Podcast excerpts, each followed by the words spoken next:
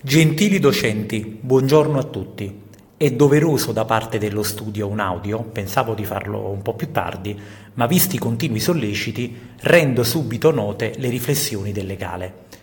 Il Consiglio di Stato con provvedimento 01898 del 2018 ha respinto l'appello cautelare. Questa è la notizia del giorno, purtroppo provvisoriamente negativa, che mi trovo costretto a rendervi nota. Questa è la notizia però che va portata al suo significato letterale. Parliamo di un rigetto cautelare, quindi non parliamo di una pronuncia definitiva, ma pronuncia provvisoria. Le motivazioni vi sono note. L'appello non appare assistito da adeguato fumus, quindi ad una prima lettura degli atti tipica della fase cautelare, quella che si fa senza la questione di merito. Il giudicante ritiene che l'attività di docenza, vantata da voi appellanti, non possa essere ritenuta equivalente all'abilitazione all'insegnamento. Questo è il principio. Quindi per il Consiglio di Stato l'esperienza sul campo non è abilitante. Chiaro? Questa è la notizia aggiunta, ovviamente in modo molto rapido, a fronte invece delle tempistiche ben diverse a suo tempo note in Consiglio di Stato, e questa è la motivazione, breve, stringata, ma devo dire chiara nella sua brevità e stringatezza. Quali sono le conseguenze? Le conseguenze sono che ogni ricorso può determinare chiaramente solo il miglioramento della vostra condizione soggettiva. Resterete laddove vi trovate, allo stato docenti non abilitati, con reiterati contratti alle spalle e quindi sostanzialmente vittime di un sistema, secondo il nostro punto di vista, di abusi da precariato che andranno denunciati tuttora ed in tutte le sedi. Quali conseguenze in termini processuali? La vertenza proseguirà nel merito. Avremo la possibilità di arricchirla con ulteriori note, con motivi aggiunti, con altri argomenti. E qual è il primo argomento che porteremo innanzi nuovamente al TAR? Questo stesso Consiglio di Stato che ha ritenuto non valido il servizio 180x3 su materia ai fini dell'abilitazione, ha ritenuto valido, sempre da parte nei confronti di un ricorso avviato dallo stesso studio legale, il servizio 180x3 sul sostegno. In due parole, docenti senza abilitazione, senza specializzazione, che hanno lavorato sul sostegno per almeno 3 anni, e mi assumo la responsabilità pubblica di dirlo anche per meno di 3 anni, perché abbiamo la pronuncia, sono considerati idonei e quindi in qualche modo specializzati o sono stati messi nelle condizioni di specializzarsi con il TFA sostegno. Questo perché le nostre pronunce, sempre appello cautelare, sempre al Consiglio di Stato, sono state accolte. Il 180x3 su sostegno sì, il 180x3 su materia no. Vi sembra giusto? Vi sembra equo? Vi sembra giuridicamente equo? Vi sembra giuridicamente legittimo? Secondo il nostro punto di vista, no. Questa cosa, questa circostanza, questo elemento ovviamente sarà sottoposto nuovamente nel merito al TAR e, se necessario, nel merito nuovamente al Consiglio di Stato, perché siamo solo ed esclusivamente nella fase cautelare.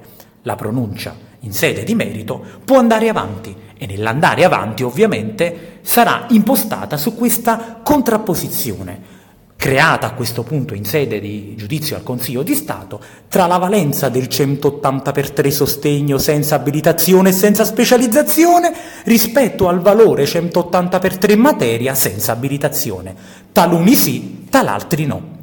Secondo motivo ulteriore di contrasto, avevamo rappresentato come un docente con 180x3 di servizio all'estero venuto nell'ordinamento italiano a validare il proprio titolo, si è visto collocare addirittura nelle graduatorie permanenti, oggi definite ad esaurimento.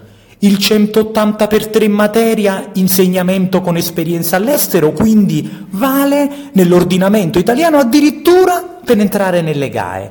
Il 180x3 materia in Italia non è servito proprio a nulla. Questo è documentato, è stato rappresentato nel ricorso, il Consiglio di Stato si è ben guardato da darci risposta. Su questo punto non vi è nessun argomento, nessuna eccezione del MIUR avvocatura, eppure non è stato tenuto in considerazione. A voi sembra normale tutto questo, a noi tutto questo non sembra normale. Ritenete pertanto che ci dobbiamo fermare? Assolutamente, non ci fermeremo mai. Queste quindi le motivazioni essenziali per cui non condividiamo la pronuncia del Consiglio di Stato, che certo ci può stare, ma a questo punto, a fronte di questo esito, vi diremo pure come andremo avanti.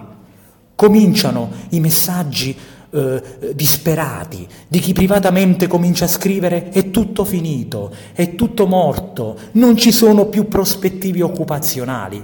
Mi permetto di dirvelo da marito di docente, oltre che da figlio di docente: smettiamola con l'allarmismo e con il vittimismo. I contenziosi sono complessi laddove mirano ad aprire nuovi varchi nelle brecce del diritto scolastico. Ebbene, ma cosa credevamo tutti? E lo dico a me stesso prima di dirlo a voi. Se voi leggete la pronuncia del Consiglio di Stato, noterete che il Consiglio di Stato compensa le spese riconoscendo la novità della questione. Sapete cosa significa questo?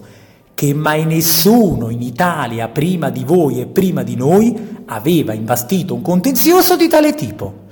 Comprenderete quindi che non è una cosa semplice quello che stiamo facendo, e secondo voi, a fronte di una cosa complessa, impegnativa, che si pone dinanzi un obiettivo così nobile, può essere tutto semplice? L'abilitazione vi viene riconosciuta con uno schiocco di dita, laddove per intenderci esiste oggi una plenaria che ha bacchettato così sonoramente altre categorie di docenti? No!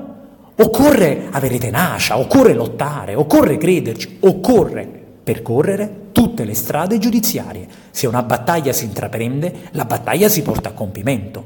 Niente al mondo può sostituire la tenacia, non può farlo il talento.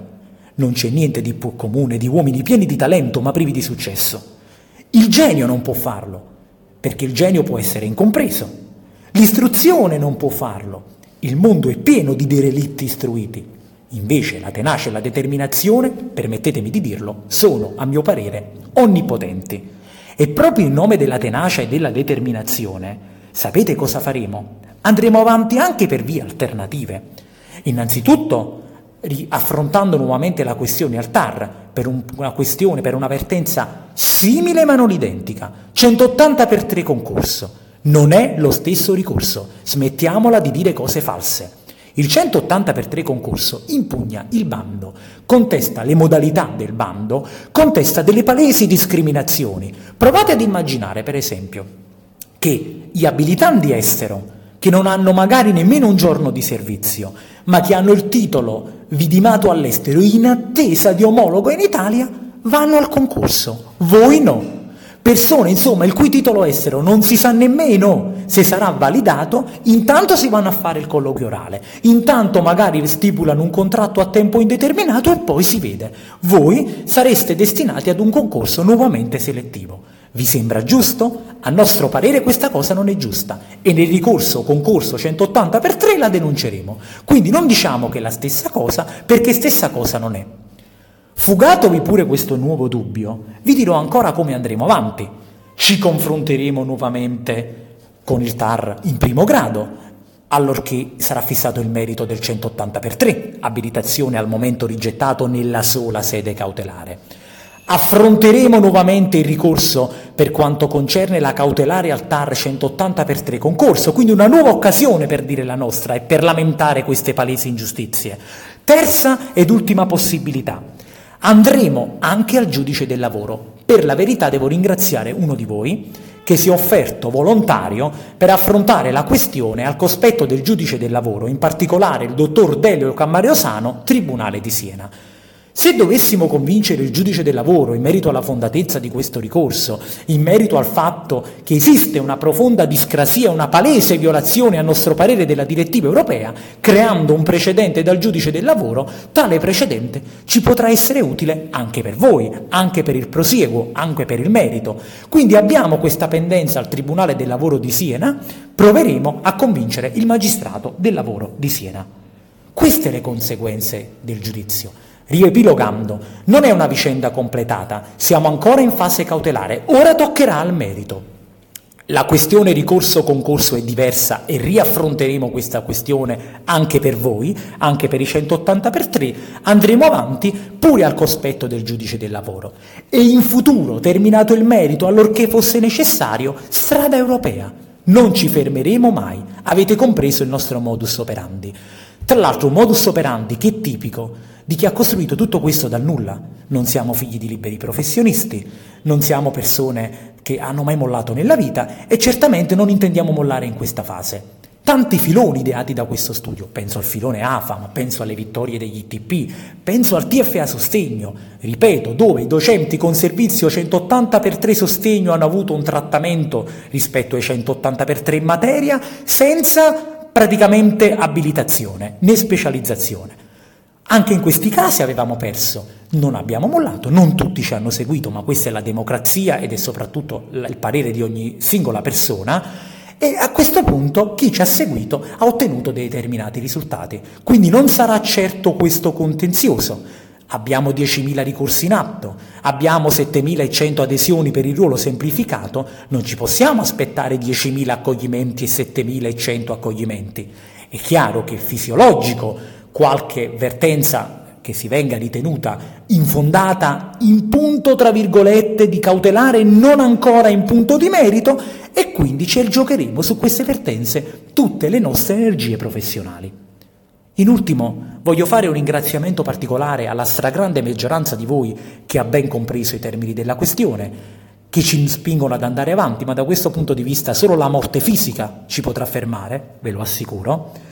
Quanto all'autorevole testata giornalistica, così solerte nel pubblicare la notizia di questo provvisorio, ripeto provvisorio, rigetto, meno solerte nel pubblicare le tante vittorie dello studio Santo Nicola, che puntualmente rende note anche a quella testata, ma che forse non si sa per quali ragioni vengono oscurate, o comunque non vengono pubblicate, senza nemmeno girarci una motivazione, io non posso che dire grazie. Questo modus operandi ci continua a motivare e a dare quella sana rabbia costruttiva, perché è rabbia costruttiva pensare che non ci sia spazio sulla libera stampa sempre e comunque. Ciò mi induce a triplicare, quadruplicare, quintuplicare le energie professionali per dire prima o poi vinceremo anche per questa categoria di docenti e vi costringeremo a rendere nota la notizia. Quindi grazie per questo comportamento. Come dice il Dalai Lama, bisogna prendere il meglio e ringraziare coloro che in qualche modo non ti danno assist nella vita, perché se tutto fosse semplice ovviamente noi ci andremo ad affievolire. Se avessimo vinto ogni nostro contenzioso ci sentiremmo quasi onnipotenti, non fa parte della mia natura, e quindi caleremmo l'attenzione sull'approfondimento delle questioni di diritto. Io ritengo di avere la presunzione di dire a tutti voi, ci stiamo mettendo la faccia, la reputazione, la voce. Avete mai visto un avvocato in rete che ci mette la voce? Sono l'avvocato Aldo Esposito del foro di Torre Annunziata, onorato di far parte dello staff dello studio Santo Nicola, onorato di difendervi, onorato di essermi sposato una docente, di essere figlio di docente, di essere nipote di docente. Vivo in funzione del diritto scolastico dal punto di vista professionale e non mi fermerò mai. Non mi fermeranno le polemiche, non mi fermeranno i professoroni di turno, non mi fermeranno coloro che in via privata scrivono «per me il ricorso era infondato». Me lo scrivevano gli AFAM, e abbiamo vinto per tanti AFAM che ora andranno al concorso, me lo scrivevano alcuni dottori di ricerca, me lo scrivevano gli ITP, docenti diplomati senza un giorno di servizio che oggi andranno al concorso. Se ci sono docenti diplomati senza un giorno di servizio che vanno al concorso, se ci sono abilitanti estero senza omologa in Italia e senza servizio che vanno al concorso, se ci sono docenti con servizio all'estero che omologano in Italia senza aver mai maturato l'abilitazione in Italia, senza aver fatto un TFA in Italia e vanno al concorso, perché non devono andare al concorso i docenti pluridividimati, pluricontrollati, con più contratti sottoscritti e vidimati dalla parte datorale MIUR, con più di 3 anni di servizio, che hanno lavorato in Italia? Perché non potete andare a questo concorso? Per me non è una cosa giusta. Porteremo la questione anche all'attenzione di molti parlamentari. In tanti ci hanno chiamati per condividere le nostre vittorie. Porteremo la questione in tutte le sedi politiche, la porteremo innanzi in tutte le sedi giudiziarie. Insomma, non ci fermeremo mai. Questa è la linea dello studio Santo Nicola. In nome di questa vita abbiamo costruito la nostra immagine, la nostra reputazione, i nostri successi professionali. Buona giornata a tutti.